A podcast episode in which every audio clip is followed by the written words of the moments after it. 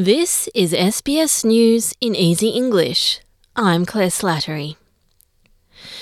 Prime Minister Scott Morrison says Australia will send Bushmaster vehicles to Ukraine to help the country fight back against Russian invasion. It comes after Ukrainian President Volodymyr Zelensky used a video address to the federal parliament yesterday to ask for more military aid in the form of the Australian made armoured vehicles.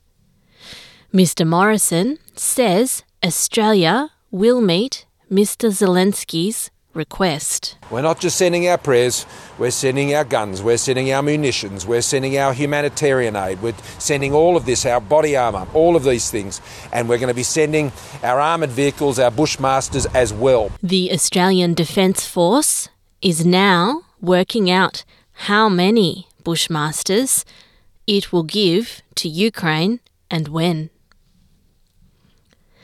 The chairman of a Victorian abattoir has been identified as one of the five people killed in a helicopter crash north of Melbourne.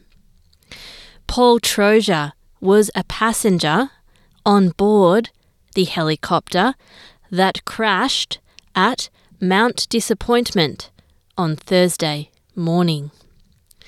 The 73 year old Albert Park man headed the board of Radford Meats. He's being remembered as a passionate and accomplished leader who will be dearly missed. The four other people on the helicopter include a 32 year old Cheltenham man, a 50 year old Inverloch woman, and two New South Wales men aged 59 and 70. Experts are sorting through the helicopter wreckage to find out what caused Victoria's worst civil aviation accident in 30 years. Victims of severe flooding in New South Wales will be given emergency housing in Queensland.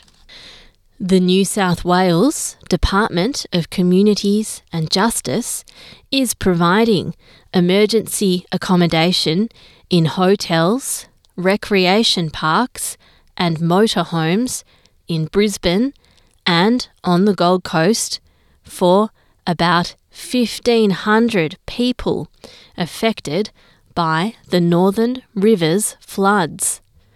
Residents from Lismore to the lower Macleay remain under evacuation orders, while the New South Wales State Emergency Service warns already drenched areas could see flash flooding, with wet soils increasing the risk of falling trees.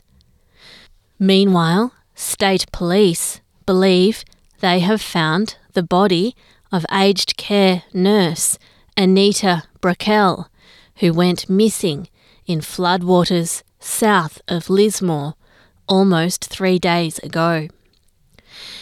Labor leader Anthony Albanese is increasing the pressure on Prime Minister Scott Morrison to call the election.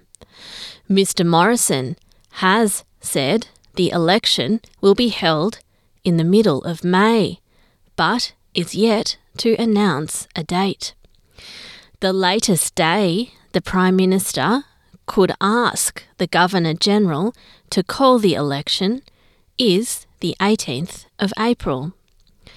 Mr. Albanese says Mr. Morrison is dragging out the election announcement for his party's own benefit. I say to the Prime Minister, enough of the pantomime. Call the election. Call the election. Let the Australian people decide. Australia's largest Indigenous gathering, the Garma Festival, is back on in the Northern Territory after it was cancelled for two years in a row because of the COVID 19 pandemic. The event is a celebration of the cultural, artistic, and ceremonial traditions of the Yolngu people and usually attracts about 2,500 visitors. This year's festival will be held from July 29 to the 1st of August at Gulkula on the Gove Peninsula in northeast Arnhem Land. I'm Claire Slattery. You've been listening to SBS News in Easy English.